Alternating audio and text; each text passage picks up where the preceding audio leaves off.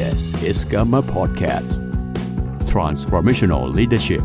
กับมงคลลุสมฤทธิ์ Presented by Gamma Thailand Leader of Today and Tomorrow มีคนมากมายที่คิดจะเปลี่ยนแปลงโลกใบนี้ แต่มีคนเพียงน้อยนิดที่คิดจะเปลี่ยนแปลงตนเอง สวัสดีครับ ยินดีต้อนรับทุกท่านเข้าสู่ Gamma Podcast Podcast ที่ชวนคุณพูดคุยเกี่ยวเรื่องการบริหารการจัดการและความเป็นผู้นำคุณอยู่กับผมมงคลลูกสำริดครับ ก่อนเข้าเนื้อหาของ Podcast ตอนนี้นะครับ ขออนุญาตเล่าถึงนะกิจกรรมสัมมนาของ Gamma Thailand ครั้งที่ 1 ประจำปี 2563 ครับ เป็นวิชาการครั้งแรกของปีในหัวข้อสร้างทีมงานสู่ความเป็นเลิศ Circle of Excellence ซึ่งครั้งนี้นะครับเราได้วิทยากรระดับท็อปของประเทศสหรัฐอเมริกาครับ มิสเตอร์แพทริกดิกสันซึ่งเป็น CEO ของ White Rhino Group เป็นบริษัทวางแผนการเงินส่วนบุคคล ที่อยู่ที่ดัลลัสเท็กซัสซึ่งมาพูดคุยกับพวกเราถึงเรื่องของ High Performance Organization ซึ่งต้องบอกว่าเป็นวิทยากรที่ภูมิใจนำเสนอจริง ๆ นะครับ เพราะส่วนตัวผมเองเนี่ยมีโอกาสฟังวิทยากรคนนี้แล้วตอนที่ไปร่วมประชุม LAMP ที่สหรัฐอเมริกาเมื่อปีที่ผ่านมาครับ ในองค์กรของแพทริกเป็นองค์กรที่ขนาดไม่ได้ใหญ่มากมายนะครับ แต่ ประสิทธิภาพสูงมาก ๆ มีฝ่ายในเรื่องของดูแลเขาทำสร้างตลาดครับเขาสร้างตลาดด้วยการใช้โซเชียลมีเดียเป็นหลักนะครับ มีวิธีการ recruit by social media แล้วก็เป็นคนที่พูดสนุกสนาน แล้วมี สร้างแรงบันดาลใจได้อย่างยอดเยี่ยมมากๆ ผมบอกคุณเลยว่าพลาดไม่ได้เด็ดขาด แล้ววิทยากรท่านหนึ่งครับเป็นวิทยากรของคนไทยเราเอง ซึ่งเป็นความภาคภูมิใจครับพี่จุ๋มครับสิริพรพุทธลักษณ์ในหัวข้อสร้างทีมงาน off the year ตลอดการ มาดูนะครับว่าทีมงานของพี่จุ๋มเองเนี่ยนะครับ ที่สำนักงาน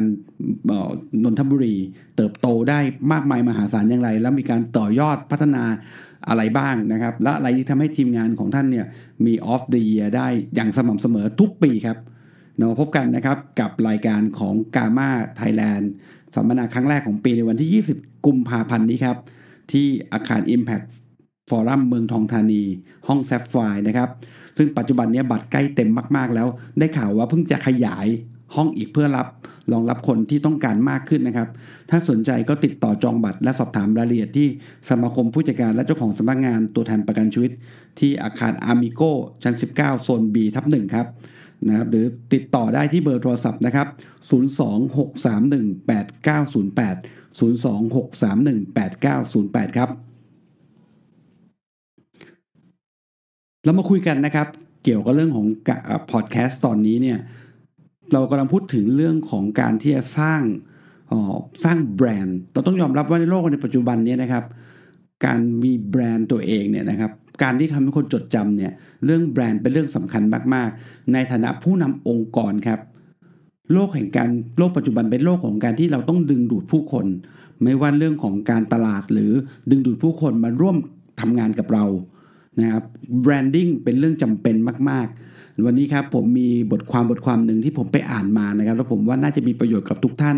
ในหัวข้อเรื่องของ brand building through Social Media ครับ วิธีการสร้างแบรนด์ผ่านโซเชียลมีเดียต้องยอมรับครับว่าในโลกยุคปัจจุบันเนี่ยเราคนปัจจุบันใช้เวลาส่วนใหญ่ อยู่บนหน้าจอโทรศัพท์มือถือกันมากมายนะครับ โดยเฉพาะเรื่องแพลตฟอร์มที่เรียกว่าโซเชียลมีเดียโดยที่เราใช้กันบ่อยๆ แล้วยอดนิยมสูงสุดในประเทศไทยเนี่ยก็คือนะครับ Facebook ซึ่งปัจจุบันนี้เนี่ยคนไทยเราเองมี Account Facebook มากกว่า 40 ล้าน Account นะครับ ต้องเป็นระดับต้นๆของโลกจริง ๆ แล้วก็นะครับทุกเพศทุกวัยครับนะแล้วก็รู้จักการใช้ Facebook เป็นอย่างดีนะเพราะฉะนั้นช่องทาง Facebook เป็นช่องทางสำคัญในการที่จะสร้างตัวตน ไม่ว่าคุณจะเป็นที่ปรึกษาทางการเงิน หรือบริษัทที่ปรึกษาทางการเงิน หรือองค์กร ที่ปรึกษาการเงินหรือองค์กรประกันชีวิตก็ตาม เรื่องนี้เป็นเรื่องจำเป็นของโลกยุคปัจจุบัน เราจะเห็นว่าองค์กรยุคใหม่ให้ความใส่ใจตรงนี้อย่างมาก ในการสร้างแบรนด์ตัวเอง ผ่านช่องทางเหล่านี้ ก็ต้องพบว่าในปัจจุบันนี้เนี่ยมีที่ปรึกษาทางการเงินหลาย ๆ คน หรือมีตัวแทนประกันชีวิตหลายๆคน พยายามจะสร้างแบรนด์ครับผ่านโซเชียลมีเดียแต่เราพบว่าวันนี้หลาย ๆ ครั้งหลาย ๆ คราวของการสร้างแบรนด์กลับกลายเป็นการทำลายแบรนด์ตัวเองไปอีก วันนี้เรามาคุยกันนะครับว่า นะครับวิธีการแนะนำในบทความนี้ที่เขาแนะนำ10 ขั้นตอนหรือ 10 เรื่องครับ ของการสร้างแบรนด์ผ่านโซเชียลมีเดียมีอะไรบ้างน่าสนใจบ้าง ข้อแรกครับ เขาบอกว่า be consistent across social media platform ครับ หมายความว่าความสม่ำเสมอเป็นเรื่องจำเป็นครับสำหรับในเรื่องของโซเชียลมีเดียแพลตฟอร์มนะครับ สม่ำเสมอในการใช้กราฟิก ใช้สีใช้รูปแบบหรือภาษาครับ ซึ่งตรงนี้เป็นเรื่องที่จำเป็นมาก ๆนะครับ หรือ ความสม่ำเสมอในการโพสต์นะครับความสม่ำเสมอในการโพสต์ ไม่ว่าจะเป็นรูปภาพ หรือบางบางคนจะเป็นเรื่องวันจันทร์จะเป็นบทความ วันอังคารจะเป็นรูปภาพหรืออะไรก็แล้วแต่ เหล่านี้เป็นเรื่องของความสม่ำเสมอและเป็นรูทีนก็ต้องบอกว่าความสม่ำเสมอไม่ใช่เรื่องของความถี่จนเกินไปนะครับ เพราะบางครั้งบางคราวเนี่ยการที่เราทำถี่จนเกินไป มันก็เป็นความรก เหมือนกันนะครับ แล้วก็ขาดความน่าสนใจในการติดตาม ซึ่งตรงนี้เนี่ยเราต้องมีวางแผนครับ สิ่งสำคัญคือการวางแผนในการใช้โซเชียลมีเดียในการสร้างแบรนด์ตัวเอง ให้มีความสม่ำเสมอและไม่รกหรือเกะกะตาครับ สิ่งสำคัญคือทำอย่างไรครับที่จะทำให้คนที่ติดตามเราหรือคนที่เห็นเราในโซเชียลมีเดียจะจดจำเราได้ดังนั้นรูปแบบ ในการนำเสนอต้องมีการวางแผนก่อนเสมอครับ นี่คือข้อที่1ครับในเรื่องของการสร้างแบรนด์ผ่านโซเชียลมีเดียข้อที่ 2 ครับ design a logo that display the brand philosophy หมายความว่าการออกแบบโลโก้ที่จะนำเสนอแบรนด์หรือปรัชญาของแบรนด์ครับ เพราะนั้นเขาบอกว่าโลโก้นะครับทำให้คนจดจำครับ มันเป็นเหมือนกับออสมอเรือนะครับเนี่ยที่ทำให้คนไปการปักลงไปนะครับ หรือทำให้เรา จดจำให้ได้ การดีไซน์หรือรูปแบบตรงนี้ต้องต้องทำออกมาที่สอดคล้องนะครับกับสอดคล้องกับสิ่งที่ต้องการนำเสนอ เพราะฉะนั้นอันนี้เนี่ยถ้ามาในเรื่องของใช้โซเชียลมีเดียในเรื่องของออย่างเช่น Facebook เนี่ยรูปภาพของเราครับรูปภาพที่แสดงตัวตนของเรานั่นแหละครับ นั่นแหละครับคือหน้าตาหรือโลโก้ของเรา เราต้องกลับมานั่งดูแล้วนะครับว่า รูปภาพหรือโปรไฟล์ของเราเนี่ยนะครับมันนำเสนอไหมว่าบางคนเนี่ยบอกว่าเป็นที่ปรึกษาทางการเงิน บางคนอยู่ในงานที่เป็น professional คำถามถามว่ารูปภาพของเราที่โชว์ในโซเชียลมีเดียเหล่านั้นเนี่ยเราดูแล้วเราเป็น professional ไหมนะครับไม่เห็นด้วยอย่างยิ่งนะครับที่บางคนเอารูปเอารูปสัตว์เลี้ยงเอาโน่นเนี่ขึ้นมา ซึ่งมันแสดงถึงความที่ไม่ค่อยโปร่งใสหรือปกปิดครับ เพราะฉะนั้นการที่เราจะนำเสนอ ผมว่าบางครั้งบางคราววันนี้เนี่ย อาจจะต้องใช้นะครับเรื่องของการเทคนิคเรื่องของการถ่ายภาพหรือแล้วแต่นะครับ ที่ทำให้เราดูดี ดูดีแล้วก็ดูแล้วน่าเชื่อถือครับ เพราะงานของการเป็น financial advisor หรือเป็น leader นะครับผู้นำในองค์กรของ financial advisor เนี่ยภาพลักษณ์เป็นเรื่องจำเป็น เพราะฉะนั้นเพราะนั้นต้องใช้โอกาสนี้นะครับ ในการที่จะปรับภาพพจน์ตรงนี้ออกมาในเรื่องของภาพ เราให้เราสื่อครับสื่อความเป็นตัวตนของเราสื่อแบรนด์ของเราออกมาให้ได้ครับ นี่คือข้อที่ 2 ข้อที่3ครับ use color that make a statement ครับสีเป็นเรื่องที่คนจดจำครับ สีเป็นเรื่องของการแสดงตัวตนของเรา แสดงความหมายนะครับกราฟิกที่แสดงออกมาเนี่ยนะครับต้องประกอบไปด้วยสีที่ทำให้คนจดจำได้แสดงแสดงความหมายด้วยว่าแบรนด์ของเราเนี่ยนะครับต้องการนำเสนออะไร ถ้าสังเกตเห็นนะครับ ธนาคารเราจะจำได้ธนาคารสีเขียว ธนาคารสีม่วง เป็นธนาคารอะไร หรือแม้แต่บริษัทประกันเนี่ยนะครับบริษัทหนึ่งสีแดง บริษัทหนึ่งสีฟ้าอย่างเงี้ยบริษัทนี้สีอะไร เราจะจดจำแบรนด์ของเขาได้ถูกไหมครับ เพราะสีเนี่ยจะเป็นสิ่งที่คนจดจำได้ง่ายที่สุด เพราะฉะนั้นนะครับเลือกใช้สีไม่ว่าตัวธีม หรือบางคนอาจจะทำตัวรูปภาพประกอบ รูปภาพประกอบบทความของตัวเอง รูปภาพในการนำเสนอ สิ่งเหล่านี้เนี่ย ขอให้เน้นนะครับ เลือกสีให้เหมาะสม และพยายามใช้ให้มันสม่ำเสมอครับ เพราะนั้นเราต้องมั่นใจนะครับ ความ consistent หรือความสม่ำเสมอเนี่ยเป็นเรื่องที่จำเป็นมากๆ มันจะทำให้เราดูเป็น professional look ครับ นี่คือข้อที่ 2 ใช้สีนะครับที่แสดงออกถึงตัวตนของเรา และข้อที่ 4 ครับเขาบอกว่า know the voice and style of a brand เขาบอกว่า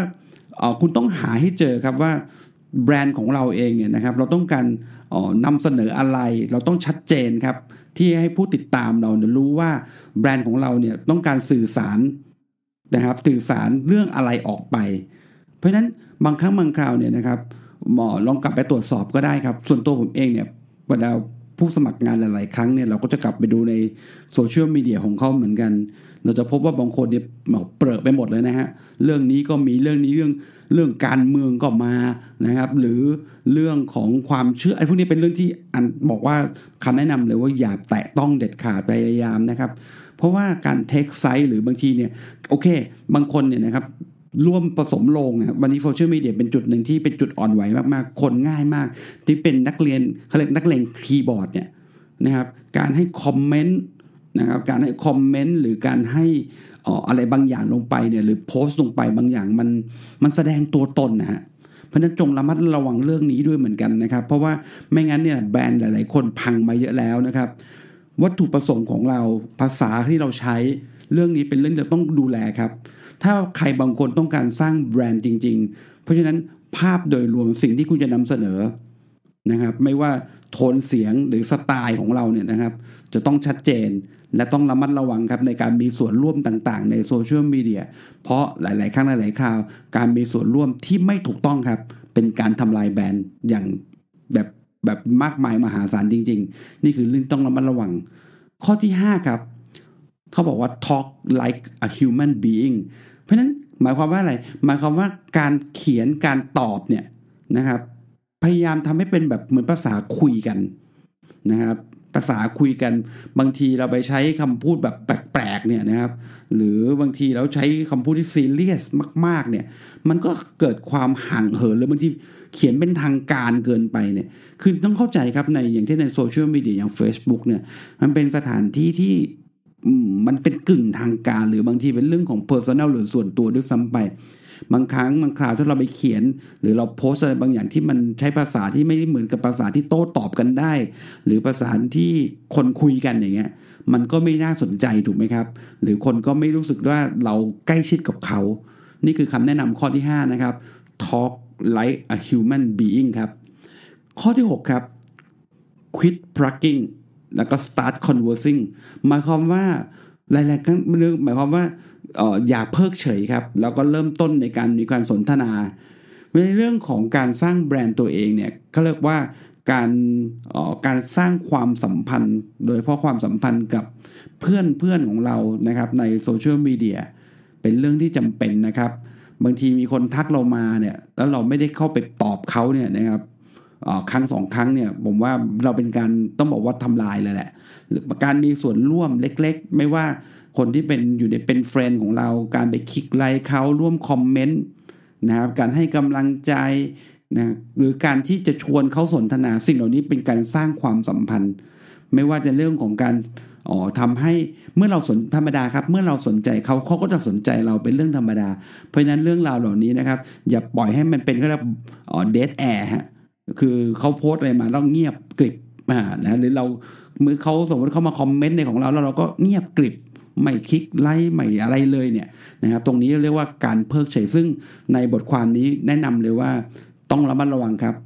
อย่าถ่ายอย่าเพิกเฉย แล้วก็ให้ start conversing conversing ก็คือเริ่มในการให้คำตอบนะครับ ให้การสนทนาให้มีความราบรื่นมีส่วนร่วมกับผู้คนนะครับ ว่างั้นตรงๆนะครับ ข้อที่ 7 ครับ tell or comparing compelling story หมายความว่ามีการกระตุ้นหรือแสดงให้ให้สนใจครับ เขาบอกว่าการเล่าเรื่อง storytelling เนี่ยนะครับมันนำเรื่องมันทำให้คนน่าสนใจ เล่าเรื่องราวของเรา เรื่องราวที่เราสนใจ คุณอาจจะเขียนเรื่องของความรู้เรื่องของที่คุณสนใจนะครับ คนชอบฟังฮะคนชอบอ่านครับ โดยเพราะเรื่องราวครับ เพราะฉะนั้นมันเป็นมันเป็นเรื่องที่ทรงพลัง แล้วก็ให้ผลอย่างดีมากๆ การกระตุ้นความสนใจโดยการเล่าเรื่องเนี่ยเป็นสิ่งจำเป็นแล้วจริงๆแล้วต้องบอกว่าไม่จำเป็นต้องยาวด้วยครับนะครับ บางคนเขียนยาวไปหูเขียนเป็นแบบเป็นแบบกระดาษ A4 เต็มเลยเนี่ยผมว่าไม่น่าสนใจครับ เพราะฉะนั้นการสร้างแบรนด์เนี่ยเขียนให้มันกระชับ เขียนให้น่าสนใจเขียนให้มันเหมือนกับมีคนคุยกันนะครับ โดยเฉพาะโดยเรื่องของการเล่าเรื่อง นะครับจะเป็นเรื่องน่าสนบางคนใช้วิธีการคือไปก๊อปบทความเข้ามาแล้วไปเพสอะไรเงี้ยบางทีมันไม่ได้เป็นเราอะนะครับไม่ได้เป็นตัวเราหรือบางทีไปไปไปแชร์เข้ามาแชร์ก็ดีนะครับนะครับเลยไม่ว่าเราจะสร้างตัวตนเราแชร์บทความใครมาก็ดี ให้เครดิตเขานิดนึงครับ ไม่ใช่แชร์มาเฉยๆแล้วคุณก็แบบบางคนนี่นะครับ ในส่วนตัวผมเองผมทำเพจเนี่ยผมเห็นบ่อย ๆ อยู่เหมือนกันแต่ไม่เป็นไรนะครับ แต่เรารู้สึกว่า เอ๊ะมันไม่ควรเป็นอย่างนั้น บางทีเอาก๊อปบทความเราทั้งดุ้นเลยฮะแล้วบางทีไปใส่ชื่อตัวเองต่อท้ายเหมือนเป็นคนเขียนเองด้วยซ้ำไป อันนี้ผมว่าไม่ค่อยแฟร์เท่าไหร่นะครับ คุณอาจจะต้องเขียนนิดนึงว่าอ๋อคุณแชร์มาจากไหน หรือต้นตอมาจากอะไรนะครับแล้วก็เป็นไปได้ก็อาจจะเขียนบทความนะครับ หรือเขียนความคิดเห็นของเราเพิ่มเติมลงไปด้วยก็ดีเหมือนกันเป็นการกระตุ้นความความสนใจ ซึ่งคนเนี่ยชอบฟังเรื่องราวอยู่แล้วครับ นี่คือข้อที่ 7 ครับ ข้อที่ 8 ครับ be transparent ครับ หมายความว่าโปร่งใสครับก็การที่เราใช้โซเชียลมีเดียแพลตฟอร์มเนี่ยในการที่จะออก public เรื่องของข้อมูลต่างๆ ออกไปเนี่ยมันทำให้ผู้บริโภคหรือคนที่ติดตามเราอยู่เข้าใจครับว่าเราเราแบรนด์เราเป็นอย่างไรนะครับ เพราะนั้นสิ่งสำคัญที่สุดก็คืออย่าคลุมเครือครับ คุณจะเป็นทำงานอะไร คุณคิดยังไงนะครับอย่าทำให้คนมันรู้สึกว่า เอ๊ะอันนี้เขาทำอะไรเนี่ยปกปิดปกปิดไม่บอกเลยเนี่ย อันเนี้ยผมว่าเป็นการทำลายแบรนด์มาก ๆนะครับ ในบทความนี้ก็บอกเหมือนกันว่า พยายามทำให้ตัวตนของเราเองเนี่ยนะครับ มีความโปร่งใสนะครับ แล้วก็ทำให้คนรู้สึกว่าเชื่อถือเราได้ จะช่วยทำให้ผู้คนเนี่ยเข้าใจในตัวตนของเราเข้าใจแบรนด์ของเราได้ดีขึ้นครับ ข้อที่ 9 ครับโพสรีเลเวนนะครับหมายความว่าเข้าประเด็นครับ หมายความว่าเขาบอกว่าอย่าโพสต์บทความที่เน้นบางทีบางทีบางคนเนี่ยขายของนะพูดตรงๆ ชอบโพสต์ขายของนะเน้นผลประโยชน์มาพอพอเขียนบทความเสร็จปั๊บสนใจติดต่อ 08อะไรเงี้ยไม่เอาฮะอันนี้ต้องยกเลิกและไม่ทำเด็ดขาดครับ แล้วในวงการของประกันชีวิตและที่ปรึกษาการเงินแล้วผมเห็นบ่อยมาก ๆ อันนี้ต้องขอเลยนะครับ ช่วยกรุณานะครับ ที่ทำอยู่เลิกทำนะครับ เอาเงินลูกค้ามากางบนโต๊ะ บางคนเก็บเบี้ยประกันมาได้เนี่ย คุณเอาเบี้ยประกันลูกค้าเอาเงินของลูกค้ามากางบนโต๊ะเนี่ย ผมว่ามันเป็นสิ่งที่ไม่ควรทำเด็ดขาดเลยนะนะครับ มันทำให้ดูแล้วลุกดาวด้วยซ้ำไปนะครับ มันไม่มีลองดูสิครับ ลองดู คนที่มาคลิกไลค์คุณเนี่ยเป็นใคร ก็วงการเดียวกันนั่นแหละ มันมีประโยชน์อะไรครับ ผมว่ามันไม่ได้สร้างแบรนด์อะไรเลยนะฮะ มันมันออกเป็นกึ่งของความอะไรนะ ความโชว์ความเก่งอะโชว์ความเก่งแล้วมันออกกึ่งโลภด้วยซ้ำไป อันนี้ก็ต้องขอร้องครับวิงวอนเลยครับว่าเราการทำแบบนี้เนี่ยทำให้ตัวตนหรือแบรนด์ตัวเองเสียหายมากกว่าครับ ลองกลับไปดูก็ได้ครับ เมื่อคุณโพสต์บทความแบบนี้ลงไปเนี่ย หรือคุณโพสต์ไอ้เรื่องราวเหล่านี้ไปมีใครบ้างฮะมีลูกค้าไหมมาชื่นชมคุณไหมโอ้ดีใจจังเลยนะครับ ที่เก็บเบี้ยได้เยอะขนาดนี้มีไหมไม่มีหรอกครับ ก็ยังมีเพื่อนๆเราเองเนี่ยนะครับที่เป็นอยู่วงการเดียวกันนะครับ มาคลิกไลค์คลิกมาคลิกไปคลิกกันไปคลิกกันมาไลค์กันไปไลค์กันมาเก่งจังเลยเก่งจังเลยปรบมือกันไปปรบมือกันมาคำถามว่ามีประโยชน์อะไรครับ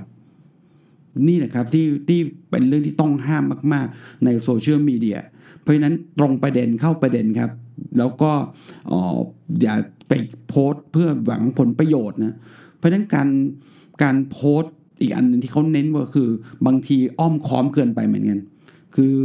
คุณคุณแสดงตัวตนได้ว่าคุณเป็นใคร อย่างที่บิกกี้บอกคือต้องโปร่งใสว่าคุณเป็นใคร แต่ไม่ใช่ว่าโอ้โหจะต่องใสตรงขนาดที่ขายของบนบนโซเชียลมีเดียเนี่ยห้ามทำนะหรือบางทีก็อ้อมหรือกันบางคนก็ไม่กล้าก็โพสเนี่ยโพสบ่อย แล้วก็โพสบ่อยไม่ว่านะครับ แล้วก็ทำหน้าเบื่อพูดตรงหน้าเบื่อเป็นคอนเทนต์ที่น่าเบื่อ อันนี้เป็นการทำลายแบรนด์ทำให้คนไม่อยากติดตามครับ นี่คือข้อที่ 9 และข้อสุดท้ายครับ make it visual ครับ make it visual หมายความว่าทำให้คนมองเห็นโซเชียลมีเดียที่ได้ผลนะครับ คือการใช้รูปภาพครับ มีผลมากกว่าการโพสต์ด้วยบทความเฉยๆนะครับบทความที่ไม่มีรูปภาพประกอบ การใช้อินโฟกราฟิก หรือพวกภาพเนี่ยจะทำให้คนเห็นโพสต์ของเรามากขึ้น นี่คือเทคนิคนะครับ ที่จะสร้างแบรนด์ตัวตนของเราบนโซเชียลมีเดียเขาบอกว่าโซเชียลมีเดียเนี่ยสามารถเป็นเครื่องมือในการสร้าง เพิ่มนะครับเพิ่มคุณภาพนะครับเพิ่มตัวตนของเราในโซเชียลในในโลกออนไลน์ได้ แต่ว่าแบรนด์หลาย ๆ แบรนด์เนี่ยนะครับก็ทำเป็นแบบเป็นแบบแฟชั่นอะชั่ววูบชั่ววามซึ่งซึ่งทำชั่วครั้งชั่วคราวเนี่ยนะครับ ซึ่งไม่ได้ไม่ได้ทำสม่ำเสมอ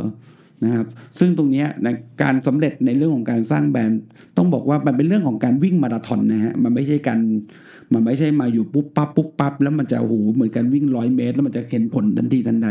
มันเป็นเรื่องที่คุณต้องทำอย่างสม่ำเสมอเป็นเวลายาวนานเหมือนกัน มันถึงจะเกิดประสิทธิภาพของการสร้างแบรนด์ตรงนี้ได้ ลองเอาเรื่องนี้ไปปรับแบรนด์ของทีมงานเราครับ รวมทั้งแบรนด์ของคนในทีมงานเราด้วยนี่คือคำแนะนำ10 ข้อในการสร้างแบรนด์ผ่านโซเชียลมีเดียนะครับ ซึ่งตอนต่อๆไปผมจะยาวเอาพยายามเอาเนื้อหาเหล่านี้มาเพิ่มเติมพวกเรามากขึ้นนะครับ เพื่อให้เราเข้าใจโลกที่แห่งการเปลี่ยนแปลงในปัจจุบันครับ ขอบคุณที่ติดตาม Gamma Podcast ครับ This is Gamma Podcast Transformational Leadership กับมงคลลุสมฤทธิ์ Presented by Gamma Thailand Leader of today and tomorrow